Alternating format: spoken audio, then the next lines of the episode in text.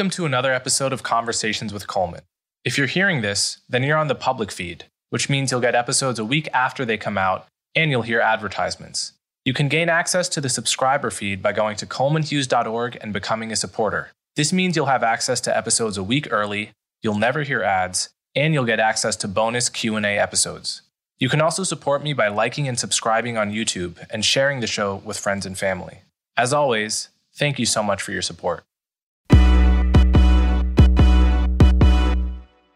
Welcome to another episode of Conversations with Coleman. My guest today is Michael McCullough. Michael McCullough is a professor of psychology at the University of California, San Diego, where he directs the Evolution and Human Behavior Laboratory. He studies the functions of human behavior and emotion using the conceptual tools of evolutionary psychology and cognitive science. He's conducted research on forgiveness, revenge, gratitude, empathy, religion, and morality. He's the author of Beyond Revenge The Evolution of the Forgiveness Instinct, and The Kindness of Strangers How a Selfish Ape Invented a New Moral Code, which is the focus of today's conversation. Michael and I talk about the field of evolutionary psychology and why it's considered controversial. We talk about Richard Dawkins and the selfish gene revolution. We discuss the evolutionary roots of altruism toward strangers. We talk about the criticism that evolutionary psych is a collection of just so stories rather than actual science. We talk about the evolution of welfare spending over the past few centuries. And finally, we talk about how it's possible for human societies filled with selfish apes to become more altruistic. So without further ado, Michael McCullough. Okay, Michael McCullough, thank you so much for coming on my podcast. Thanks for having me, Coleman. So, the topic of our conversation today is the kindness of strangers, which is your new book. But before we get into that, can you give people a summary of your background and how you came to study the topics that you study? Sure. My PhD work actually is in counseling psychology. I thought what I would spend my life doing is learning how to make, give psychology away um, to help people who needed help with kind of problems in living, not necessarily that had psychological disorders, but adjustment issues. We're trying to figure out what they wanted to do with their lives. I was really into Viktor Frankl and uh, existential ways of thinking about psychology and really thought that a lot of what people needed was a way to make sense of things that had happened to them in the past and figure out a kind of motivational fuel that would give them coherence and meaning to their lives going forward. So, you know, there's a lot of different approaches to counseling and psychotherapy, but those existentialists really got my attention. So I thought that's what I would do is kind of develop approaches to psychology that help people to, you know, figure out what their stories were and, you know, build paths for themselves, whether that was in their careers or their relationships or whatever. But in that work, I increasingly got interested in my advisor's research. Uh, and he was interested in religion and he was interested in also in psychotherapy. Um, but one of the things he was writing about was uh, was forgiveness and how might you help clients to forgive harms as a way of helping them to improve marriage problems or relationship problems or you know get over bad stuff from their their pasts and in our conversations we realized there just wasn't any research on the topic there was hardly any research really explicitly about revenge or retaliation but there certainly wasn't anything on forgiveness and so i got increasingly interested in just as a basic process of human psychology. What does it take to put aside hostility, the desire to avoid, the desire to see harm come to someone who's harmed you in the past? Um, we didn't really have even a good psychological vocabulary for something like that other than sort of healing or moving on. But it seemed to me that reconciliation was really important. Like if you can find ways to help people repair valuable relationships, even that have even those that have been damaged by, you know, something awful, that there might be real benefit on a number of levels from that. So I started working on forgiveness straight away. You know, uh, I did my thesis and my dissertation on these topics and just stayed with that as a topic and still work on it but I got more and more into sort of the pro social side of human psychology. So studying forgiveness easily led me into an interest in cooperation and altruism. More recently, I've gotten quite interested in how it is we come to trust people and how we lose trust, which clearly is related to also forgiveness as well. So I kind of work in this little, you know, I guess most of the tricks in my bag have to do with the study of pro-social behavior uh, in the laboratory and to the extent that I can also sometimes out in real life. Mm. Yeah, and in your research and in, in the book, you take the perspective, at least for much of the book, of evolutionary psychology, which is a field that is at the same time very interesting and controversial. So I want to start there because that's where you you start in the book. Can you just give people a basic picture of what evolutionary psychology is and how does it differ from non-evolutionary psychology? Sure. Most of psychology is built around the desire to understand cause and effect. In my part of psychology, often the way we understand cause and effect is to say there's some variable out there, there's some feature of the world, some characteristic of a social situation you're in that seems to create this effect. So, someone insults you, you want to retaliate, or you fume about it, or you say something nasty about it, or you want to harm them. So the the general way you approach this work is to kind of assume there is some event in the world and some response in the world. And so what you're trying to establish to some extent is, you know, is that effect real? Does, you know, is there this causal link? And then if you can establish that there is one, then you want to sort of say, well, what's going on in the middle to make that effect happen? You know, so someone harms you, and you feel resentment or you feel some sort of feeling or you suddenly what comes to memory or other insults from the past that make you even angry or something and then you want to retaliate. But to a large extent what happens when we're thinking about that middle part is we just sort of it's a black box. It's this impenetrable black box. It's the human head. Something's going on in there. We kind of don't know. We wave at it and we assume well somehow the mind is ending up feeling vengeful because of this this harm that's just happened. Evolutionary psychology the way i think about it is an insistence on not black boxing the mind. Mm. what you actually want to do even when you're studying social behavior even when you're studying interpersonal relationships how people harm each other help each other cooperate uh, you know undermine each other whatever it is you're studying talk to each other convince each other we don't want to black box what's going on in the head. Instead, we want to assume that there are active tools in the head, computational mechanisms that natural selection designed to perform specific kinds of jobs that are ultimately doing that work of mediating the relationship between these environmental events, you know, our social lives and the ways we behave in response to those social lives. Evolutionary psychology is just psychology but what we try to do is take very seriously the fact that you don't get the mind for free.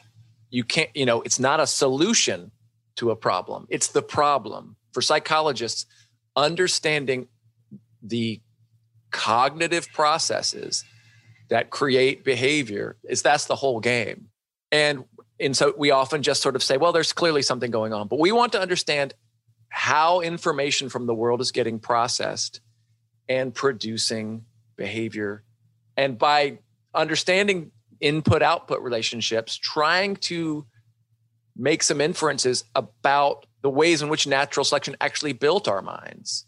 So we can figure out what is, in a sense, the mind for. If we can figure out what it's good at doing and what it's bad at doing, our hope is we can figure out what the functions of all those circuits are, what the functions of all these cognitive processes are. So we're trying to link information processing you know the mind as a basically a collection of little computers with the theory of natural selection to figure out like what are the cool programs in there? What did we evolve to do psychologically and behaviorally? So there's nothing controversial about it really if you take that step back and you just say like we're just trying to reverse engineer the mind and figure out what kind of circuits are in there. Hmm. and another way of putting it is that it's just evolutionary biology which is uncontroversial applied to the brain and the mind right? That's exactly right. Yeah.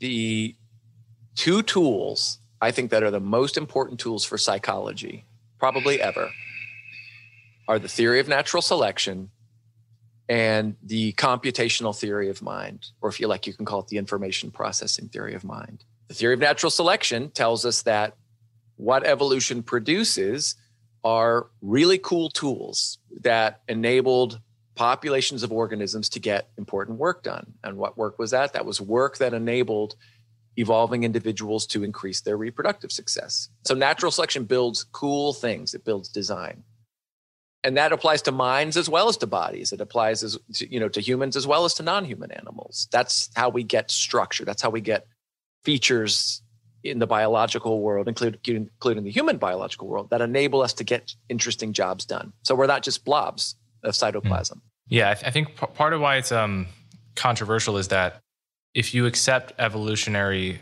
psychology as a way of thinking then you have to accept that there is such a thing as human nature. And though human nature might allow for a vastly wider spectrum of behaviors than, say, dog nature, that there's there's nevertheless a conversation to be had about how we are programmed at birth, right? That that that might put limits on limits that are nevertheless much wider than most animals, but limits nonetheless on how you can expect human beings and therefore societies to turn out.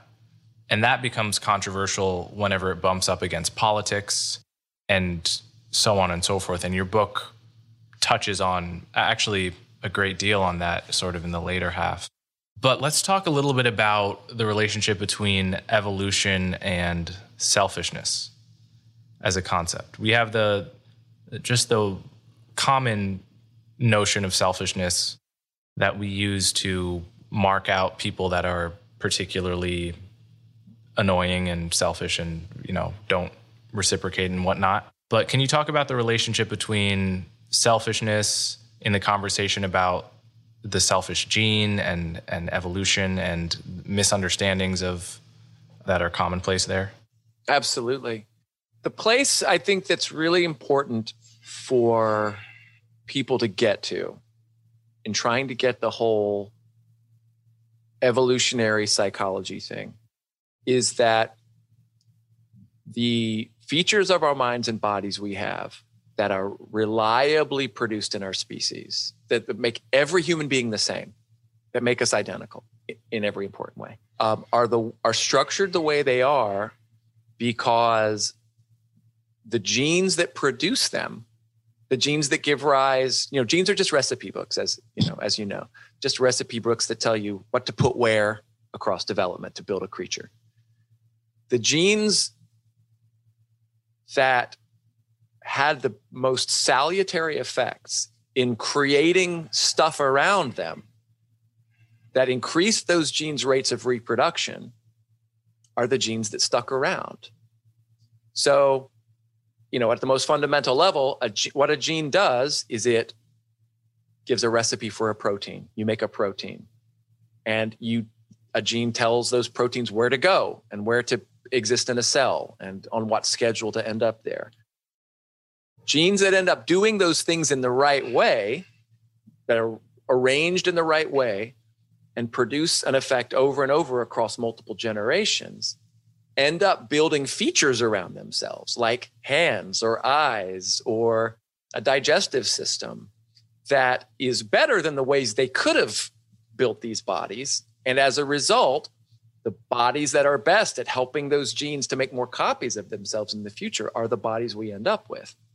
So the reason we have the bodies we have today in a you know in a word in a in a little we put a little bow on it are the bodies that of all the possible bodies that were in competition with each other, with each other were the ones that led to the highest reproductive rates of all of the genes in the population of genes that constitute them. So genes are doing things in the world that raise their own rates of reproduction. Um, they don't have minds. They don't have an agenda. They're not looking forward and saying, "Gosh, I'd like to make more copies of myself," and here's a good way to do that. Obviously, they don't have an you know forward-thinking agenda, but the way they operate through time makes it look as if they have these agendas, because they build things that are cool. They build things that are effective at enabling them to push themselves out into the generations in the future. So it's in that sense that the famous evolutionary biologist Richard Dawkins introduced in 1976 in his book, The Selfish Gene, the, the concept of the selfish gene. And so, what he meant by that was very much, uh, it, it, was a, just a beautiful way of illustrating that what genes are good at doing is making stuff that enables them to be better at the job of creating copies of themselves in future generations. Mm-hmm. So, so, fundamentally, that's what it means for genes to be selfish, is that they're good at doing things that ra- raise their rates of, of, of replication. Yeah, and what's important and novel about that is is that it was an important maybe revision is too strong a word, but an important addition to the Darwinian theory of evolution, which uh, in Darwin's time, we didn't know that there were such things as genes. And there was a view that the unit on which natural selection operates is the individual.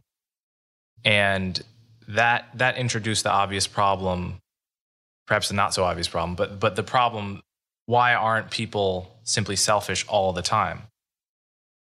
And can you talk about how the gene's eye view could possibly help explain that? Absolutely. Yeah. I mean, this is one of the really unfortunate things that Richard has had to live with for 45 years, 44 years. Um, when you talk about genes as selfish and you say, you know, you, you kind of try to alienate people from themselves a little bit just so they can see how marvelous evolution is. And you present this view of that of genes as having these kind of selfish effects. It tempts you to come to the conclusion that well, people must be selfish all the way down. If if what genes do is build bodies that have the effect of causing in, in you know the genes to have higher reproductive success, then it must build individuals who are just out there trying to grab every bit of food they can and knocking rivals out of the way and, you know, poisoning their enemies and poisoning their stepfathers or whatever it is they're doing. But that's a misleading conclusion to draw because what actually all that means is of the possible infinity of behaviors you might engage in, the behaviors that we'll have on the menu as things we will be inclined to do are things that over the long haul of a full life end up leading to higher reproductive success. So, what we can do is start to think like economists. You know, once we say people will have minds that incline them to do things that make them better off, you know, make them better off in the in the in the game of reproductive success. Then you can start to say, hmm, well, the gains of trade are something that make people better off. You know, it's you don't have to just simply be devoted to trying to kill everybody. You know, you can say, hmm, there. It, it seems like you know an organism might be better off if it could, if it could figure out how to make things that other individuals wanted and buy things you know for other individuals that they don't feel like making themselves then you can say hmm well it seems like these creatures could understand trade or you could make organisms that could understand reciprocity, or you could make organisms that care about their loved ones and their families. And in fact, natural selection has done that a lot. It's built design into um, lots of organisms that cause them to care about their offspring. And that, that seems sort of obvious. You know, like, well, of course, every animal cares about its offspring, but you, you have to build that in. You have to build that kind of concern for others into the bodies and minds of these evolving creatures. So, just as a fundamental step, if you're going to have individuals that care for their offspring, you have to build in instincts. And you can see where those instincts could be built by selfish genes. You know, selfish genes that cause organisms to take concern for their children would be genes that are better off. So they build care, they build concern, they create parental love. So almost as soon as you're social, once as, as soon as you are, you know, an organism that produces young that require a lot of care, you're going to get unselfishness as a product of these selfish genes. Yeah, and the key link there is that the gene inside me you know the gene inside me benefits if it makes me the type of person that cares about my sister and my children if i had any because there's likely to be a copy of that same gene in them yeah that's right and, and this is where the genes stay selfish. One of the great insights, and, and this is really what Dawkins has motivated him to write The Selfish Gene. He'd come across um, a couple of early papers by, uh, I mean, not so early, it was just a couple of years, you know, a few years before Dawkins was working on the book, but uh, by uh, a biologist named Bill Hamilton, who's gone now. But what Hamilton had to say was imagine you're a gene. You don't care what individual's gonads you're locked in doesn't matter. What matters to you is how many copies you can get out into the world.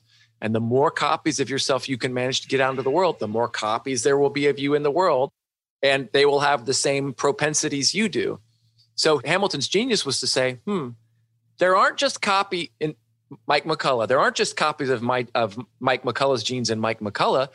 There are copies of Mike McCullough's genes in, you know, his offspring or his siblings or his cousins or second cousins. So I, Mike McCullough might have a gene that causes him to behave in a way that benefits those other individuals at a cost to Mike McCullough. But in so doing, if it's a really valuable benefit to those other individuals, even if really costly to Mike, that gene can still go up in frequency or in or in uh, its representation in the population if by helping those under, other individuals who bear the genes at the end of the generation there are more copies out there so a rare gene in me is uh, likely to, you know, 50 50 likely to be in one of my, my siblings. So if I'm able to do something really valuable for that sibling, even if it's at a cost to me, at the end of us all doing our reproducing, you know, having all of our kids, there may be more copies of that gene in the world. And if so, that's a gene that's on the move. And that's a gene that's got a, a future. And what the future it will have is motivating individuals to provide benefits to their relatives, even if it comes at a cost to them. And that's a gene mm. that can take over the population.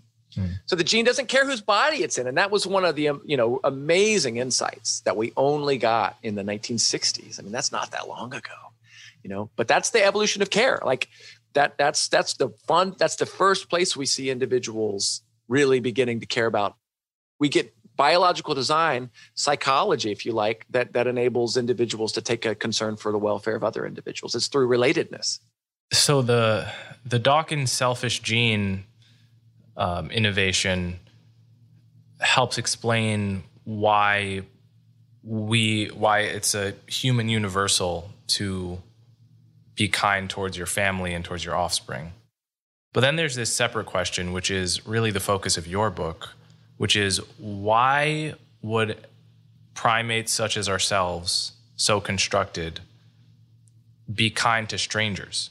Why why do I very occasionally in New York when I'm in the mood give a dollar to the person begging when that person is clearly not my family?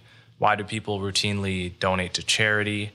Uh, donate to charities that are working in places that are so far away that they're almost abstractions. And you, you, you sort of start out by looking at some of the explanations within evolutionary psychology. And there are two that you highlight and, and sort of explain as, as both inadequate, but, but they're useful to think about just to grab onto the evolutionary psychological way of thinking. And those are the stranger adaptionist uh, model and the blessed mistake model.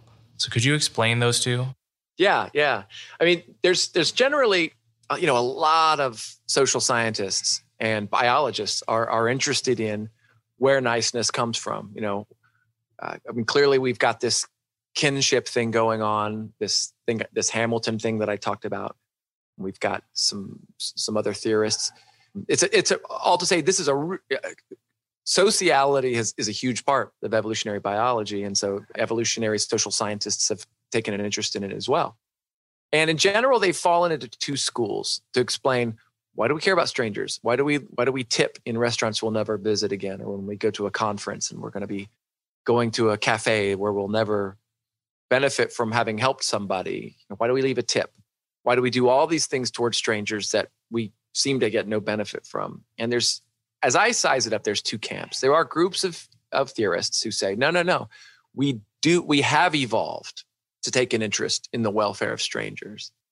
And we can just look back into uh, the history of human demography and look at how groups were structured. And we can see ways in which there were strangers in our midst that would have generated a payoff to us to have a genuine, abiding, intrinsic care for. So I call them stranger adaptationists.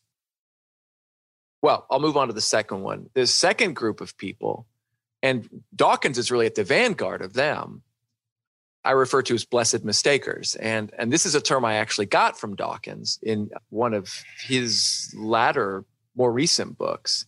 He was trying to give people a sense for why we do care about strangers. And he compared it to uh, something like sexual desire, where he says, um, you know, sexual desire clearly exists for the purpose of facilitating reproduction. But today, we can know that fact and know that we don't want to have children. And um, nevertheless, we, we still continue to have a desire to have sex and to have a mate. So even though the passion is still there, we don't necessarily need to. Um, it, it can it can motivate behavior in under situations in which there's no hope of it fulfilling its end goal, which is to cause us to have you know to to have offspring.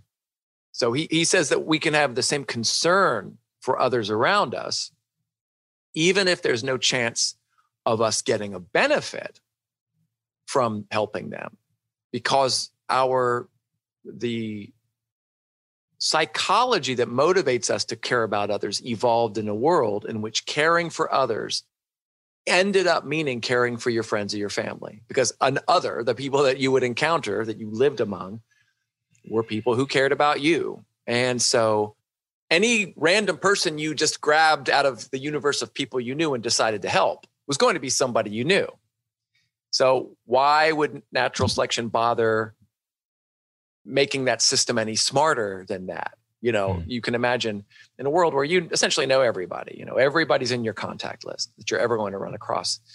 Natural selection could just say, like, hey, anyone you come across, help them.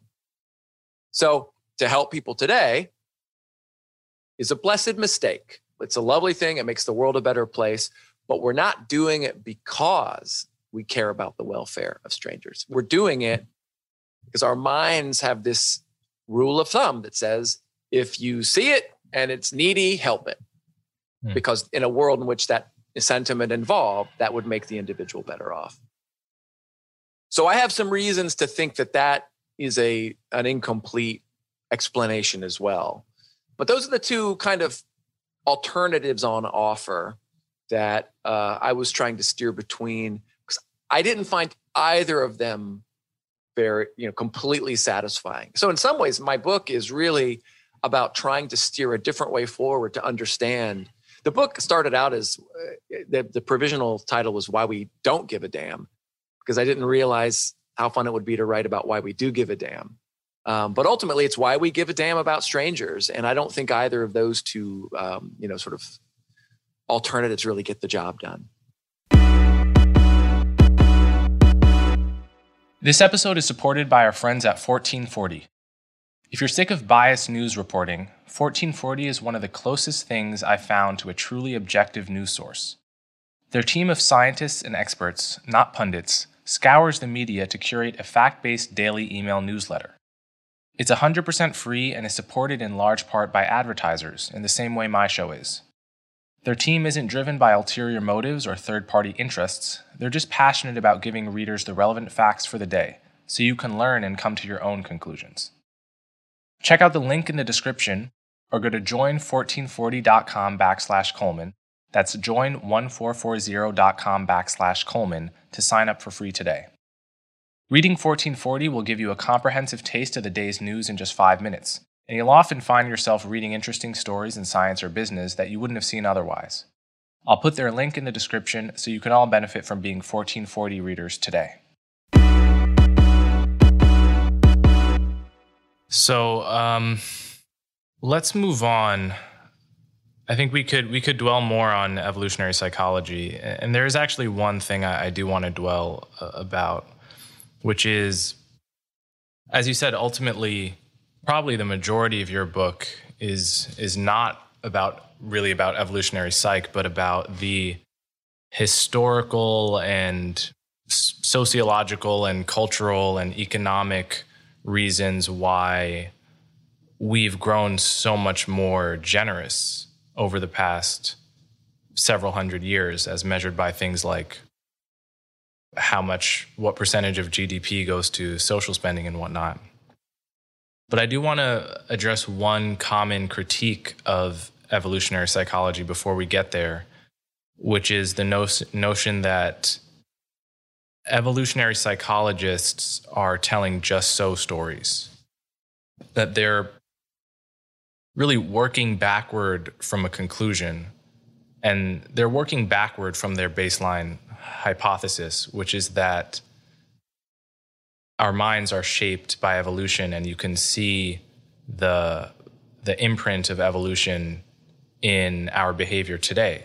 And they just take that for granted. And then, whatever behavior they see today empirically, they tell a convenient story about why that would have made sense evolutionarily. So it's not really a science. It's not making predictions and, and so on. So eh, I'm sure you've heard that. Do, do you, what's your reply to that? Sure. I mean, that's, this is a really common critique. And I, I think there was a time in which it was a fair critique. In fact, I think today still, that's a fair critique to make about some of evolutionary psychology. Like any field, the quality of the work is not uniform. Like any field, there are people who um, are doing top quality work, and there are people whose you know maybe maybe is not their work is not top quality.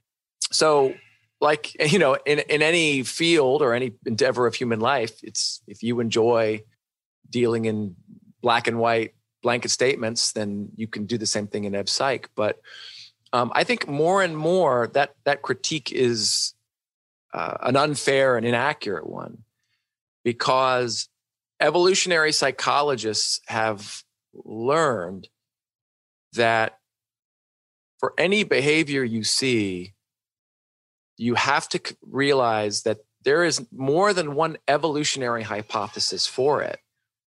So you there could be a, a number of reasons that natural selection might have put together a particular psychological system. So the goal is generally not to tell a just so story, but it's to test a number of possible stories. And as we do in science in general, try to knock down the bad ones and then be left with the ones that are good. So um, it's a it's an effort to rule out bad ideas, just like one would do in in any field of science. The difference, I think, is what we want to see, and increasingly what we are seeing, is forward looking predictive power, where we can predict new phenomena on the basis of basic evolutionary theorizing. So, I think a great example, uh, it's just, it's one of my favorite examples of bringing the predictive power of natural selection thinking to understanding human behavior actually goes back to kinship and figuring out how it is we come to learn who our siblings are. This is work by um, one of my friends and former colleagues, uh, Deborah Lieberman. The question was, how do we figure out who our siblings are? You can say, on one hand, like, well, what a dumb question. People tell us who our brothers and sisters are. You live with them. But again, you don't get anything for free psychologically. Something had to create the system that we use. And what, what Lieberman figured out is it may be that we use um, the amount of time we live with somebody as offspring, as, as children. And there's a little odometer in our heads that just counts the number of days that we live under the same roof with somebody. And our minds just count up days. And that's a pretty good heuristic you might use. But for older siblings, there's another thing you could use, which is whether you saw your mom care for the younger child. Okay, so imagine you're an older sibling you see your mom breastfeed your your dumb little brother, and um, you can use this cue to lock in a sense like, "Yep, that's my sibling." What Lieberman found out, I think this is just genius. You've got those two cues available. Older siblings can see mom caring for younger. Younger can't see mom caring for older because there's because the age gap is different. She wanted to know how long would you have to live with an older sibling in order to feel the same care and love for them that your older sibling would feel for you, given the fact that your older sibling had this really rock solid cue because they saw mom taking care of you. Mom's taking care of that one, that, and I know that's my mom, then that's probably my sibling. Turns out for that younger sibling, 15 years, and you get to the same amount of concern that the older sibling has for the younger sibling. Hmm. Why is 15 years good? Because that's about the amount of time that children in the environment we grew up with would have been under the same roof with an older sibling before, before that older sibling took off and started trying to make a way for itself, for himself, herself. So 15 years, once you get to 15 years of living together, that's when that fellow feeling, you know, that feeling of commitment and, you know, brotherly, sisterly love sort of reaches its its peak. And older siblings get there right away. So the entire ecology of our lives together as children tells us that 15 years is a kind of a magic number. And by the time you get to 15 years, that's that's where uh, you know 15 years of living together is where sort of fraternal love reaches its peak. Hmm. That's a powerful prediction that no one has ever made, ever hmm. thought to make about how we come to care about our brothers and sisters. And there it is first principles, knowing what we know about what human life was like before we were modern, before we were living in cities, knowing that natural selection makes good stuff that does its job right, that it doesn't like us to make mistakes. It doesn't want you treating complete strangers like siblings and no, you know, this, these are discoveries no one had even thought to ask the questions about and wouldn't have if they hadn't been thinking about the mind as this tool designed by natural selection to get jobs done. Yeah. So you so you work with what you know. We know a lot about what our human history was like. We know that we get certain jobs done. And so an evolutionary psychologist says, like, well, let's figure out how it works. Novel predictions. Yep. So I want to move on now from evolutionary psychology and because I think one of the the, the kind of mo- motivation for the structure of your book is that evolutionary psychology it tells us what human beings have in common and why we have it in common and what separates us from other animals psychologically in terms of our broad tendencies. What it doesn't what it can't by definition tell us is why societies have changed psychologically over short periods of time? Why is the the typical American today is a very different person than the typical American in 1750? And Evo Psych operating on long timelines probably can't tell us very much about why that is. We have to look to other disciplines like history and sociology and and so on and so forth. And the second half of your book is spent explaining this puzzle, this sort of long term historical trend line towards greater kindness towards strangers, where right now we're spending something like 20% of, of GDP on social spending, up from virtually zero a few hundred years ago. And you go even further back. So, can you sort of sketch in broad historical terms what the evolution of kindness has been like, not on the evolutionary timescale? Yeah, yeah. It is uh, a strange thing to imagine a world in which we didn't have a social safety net, uh, in which the only insurance policies you had were family and friends and you know whatever fat you could store on your bodies for when you know when you were going to be hungry but but that's the state of nature the state of nature is friends family and fat so what seems to have happened as humans became sedentary and we stopped living as you know egalitarian hunter gatherers is that we find ourselves in settling down in cities. That become larger and larger and have more and more people and our economic life becomes more and more specialized. And we find ourselves in cities in which um, it really becomes possible through the accumulation of bad luck to end up with very bad luck indeed over the course of multiple generations. If you have a bad harvest, you end up with a bad piece of land or you have the you know the cattle die. You know, that's bad luck that could reverberate for centuries through your lineage. Likewise, if you have good luck, then you're going to pass on more, you know, good luck to your offspring. So we see the um, see kind of an explosion of inequality in these earliest, you know, these earliest city states uh, in the archaic world. This was the first time anyone thought to care about the welfare of complete strangers. Well, they'd thought to care about them before that, but the way they thought to care for complete strangers was just killing them. You know, our, our relationship to absolute strangers, we did have a relationship to them in the, you know, uh, in the pre-state world, but that was a relationship of like, let's kill as many of them as possible, as quickly as possible. We move into a period of indifference once we start to settle into cities where we can coexist with people we don't care about. But pretty much right away, there this starts to the suffering of strangers starts to generate second order problems. Cities are not fun if um, there are people dying in the streets of exposure or disease. Cities are not fun if people are walking around not able to meet their own daily caloric needs.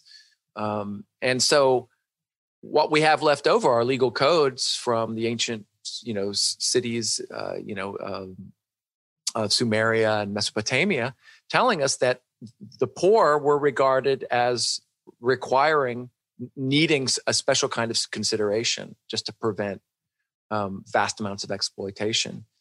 So, um, the idea that poverty creates second order problems, I think, is the fundamental motivating engine, conceptual engine for why societies begin to take an interest in the welfare of complete strangers. It's because they're here.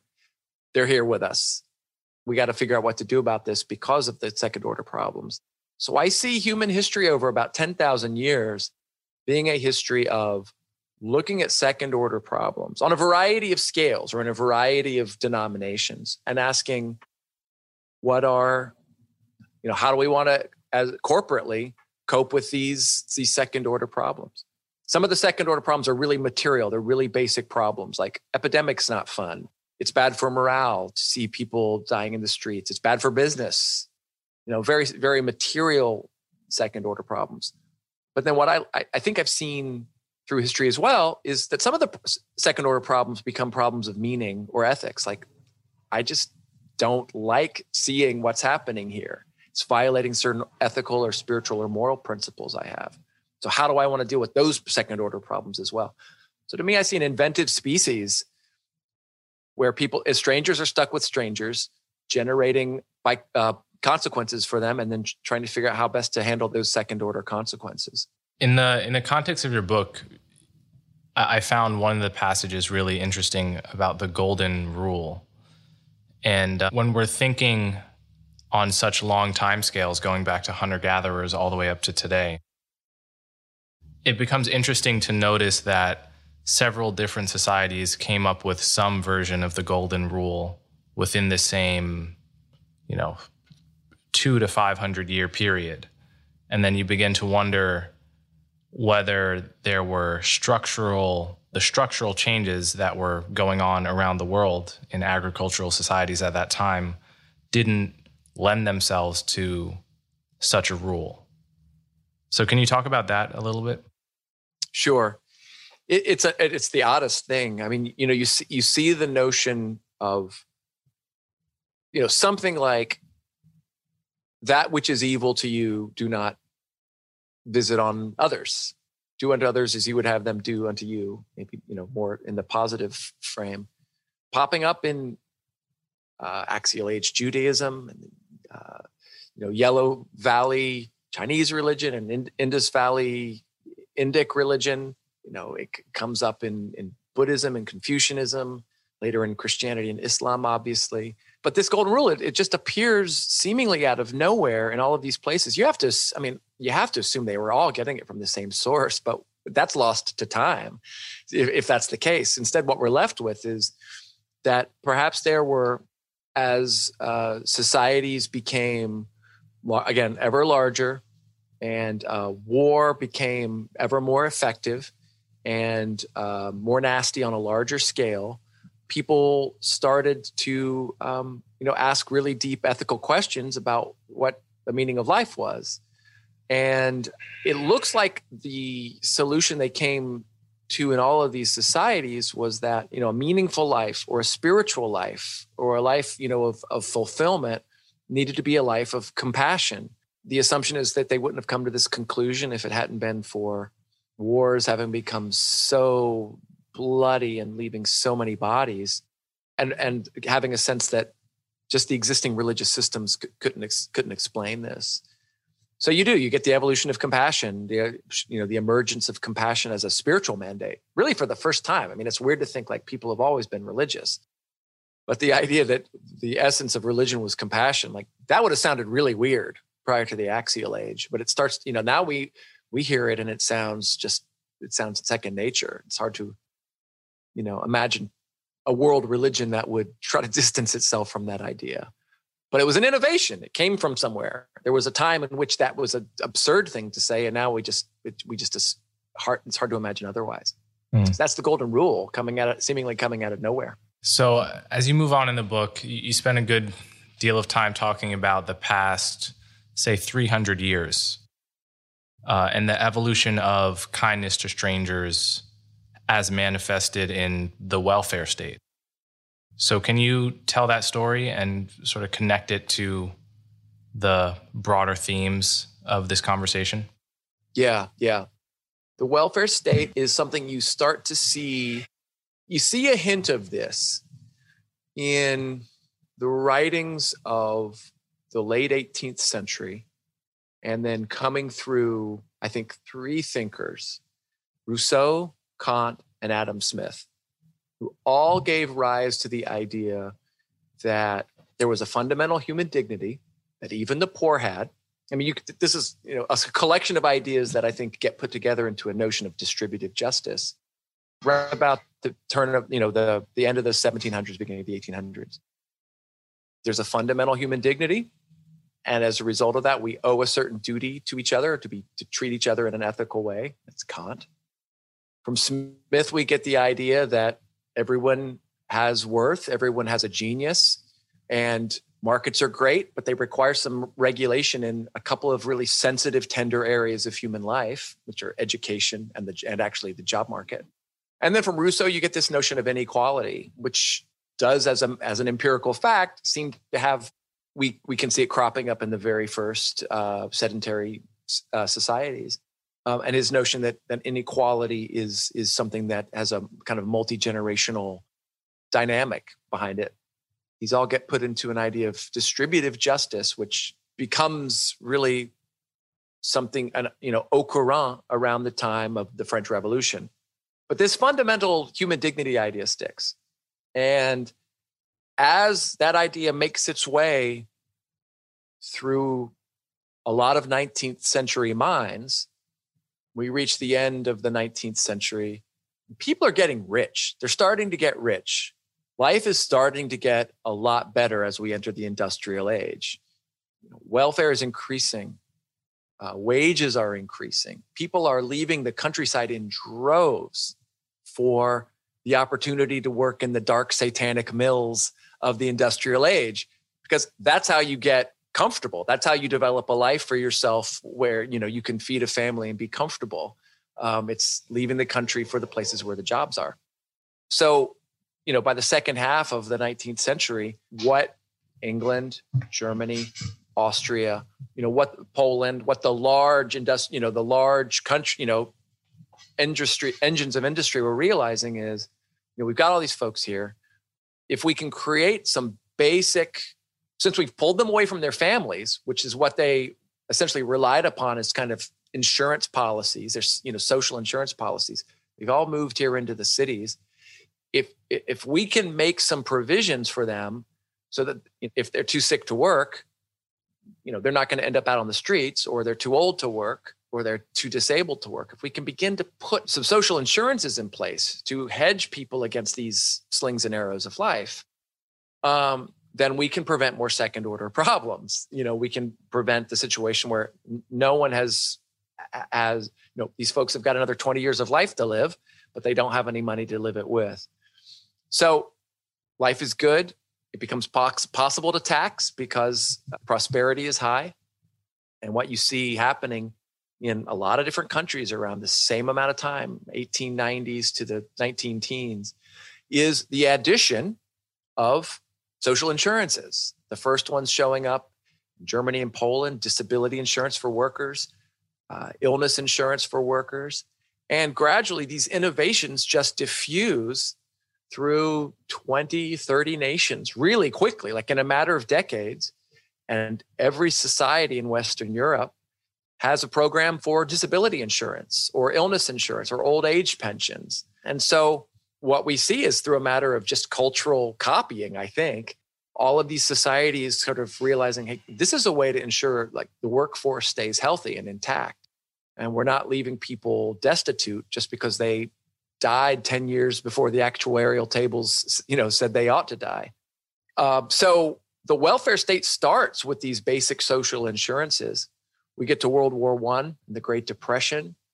This is seen as an opportunity to extend those programs even further. And so all through Europe, obviously North America as well, and all the English speaking countries, you see an accumulation.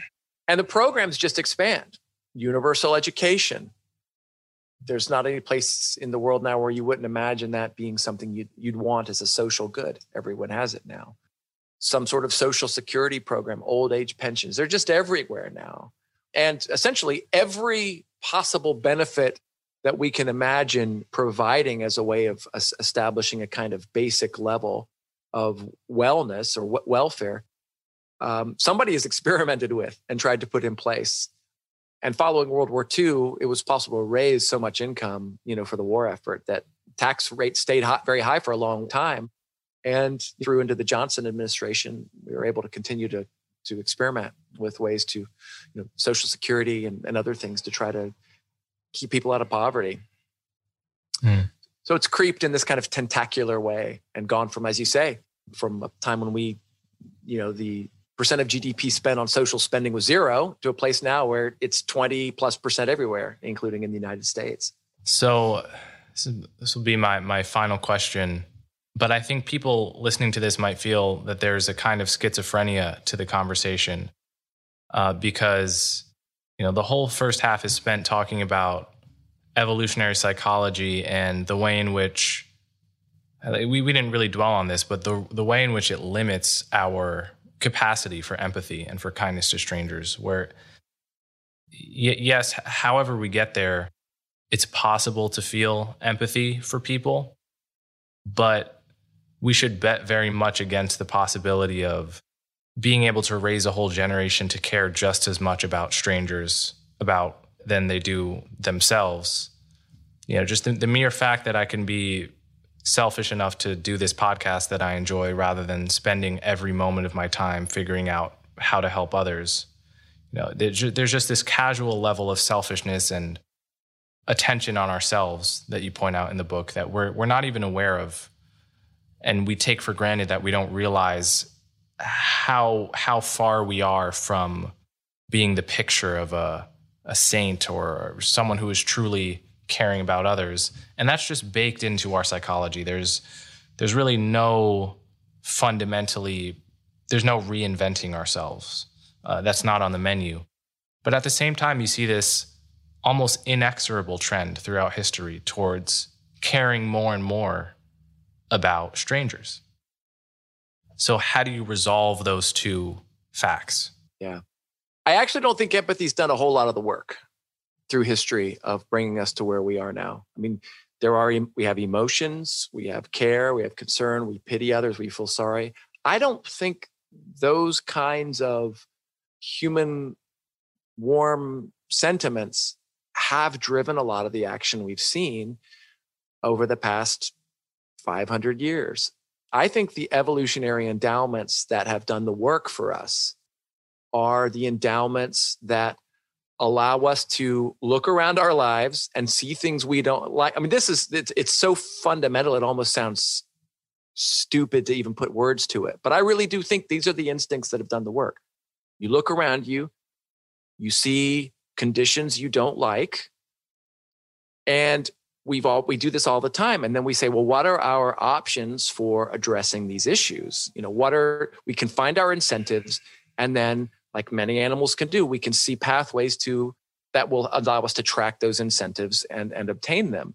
For human beings these are we, what we've done is we've tried to find our incentives at the societal level. So great. It would be better for business. It would be make for a more competitive country if we had a healthy workforce rather than a destitute workforce, that's a problem. Let's have a conversation about how we want to deal with that. So, what I actually see through history is people using reason, seeing conditions that they don't like, finding through science, perhaps, you know, certain conditions are bad for business. They're bad for flourishing. They um, cut against certain ethical principles we value. And then getting together for debate and argument, actually, what should the tax rate be? You know, what's the right tax rate? Which of these programs work? You know, which of them create more problems than they solve? Which of them disincent, you know, incentivize all the wrong things? Like these are arguments. And we've, you know, as I look through the long course of history, it's not people saying like, let's love one another. Let's remember, you know, that all you need is love or something to solve problems. It's been fine. Okay. What's the right amount at which to do this? What's the right amount we should spend on this? Does this thing work or not? So it's through only through vigorous reasoning and argumentation, I think, to make a dent in most of these social problems. You know, how much should we be sending to developing countries around the world?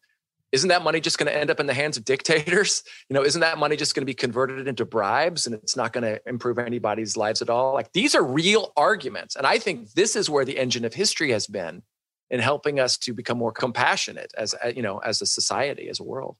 Mm. yeah and that, that's one thing that's sometimes overlooked when talking about evo psych is that reason is one of the things that we are built to be capable of. That's that's right. We are built to reason and we reason in groups. That's we talk a lot about the biases and myopias that humans have in their decision making and we do. But a lot of those myopias and biases fall away when you have to argue your case among other people. So the other mm-hmm. people are looking at your case and saying, "Well, I assume this that what this guy's going to say is stupid. So let me just hear it through and let me let me see the let me find the flaws. Let me do him the favor of finding the flaws in his reasoning." Mm. So we engage in um, you know conjecture and refutation, and that's what sharpens arguments. You know, if I just walk around with arguments in my head, they're bound to be terrible arguments because I can't argue well with myself. But when we reason together, we can end up with increasingly better arguments. So I think that's what's been happening. And we have we have instincts for this. This doesn't come naturally either. We evolved to try to figure out collective problems together. Which way did the deer go? You know, let's look at the tracks and use our expertise and try to figure it out. Everyone can have really different ideas about the answer to that. But at the end of the day, everybody wants to find the deer. Everybody wants to be correct. So through argument, you can get rid of the bad arguments and hopefully leave the good ones standing. Well, on that optimistic note, Thank you so much, Michael McCullough. The book is uh, The Kindness of Strangers. And we only really scratched the surface of it in this conversation. So I encourage you to all go out and buy it and get beneath the surface. But it's been uh, a pleasure to talk to you. Can you point uh, listeners in the direction of any online home that you have, or if not, a, perhaps a Twitter handle? Sure. Uh, I'm ME underscore McCullough on Twitter. And I'm on the UCSD website. Um, that's an easy place to find me in the Department of Psychology. And I also blog at socialscienceevolving.com. So those are probably the best three places to interact with me online. Awesome. Well, thank you so much, Michael. Thanks, Coleman. It was really great talking with you.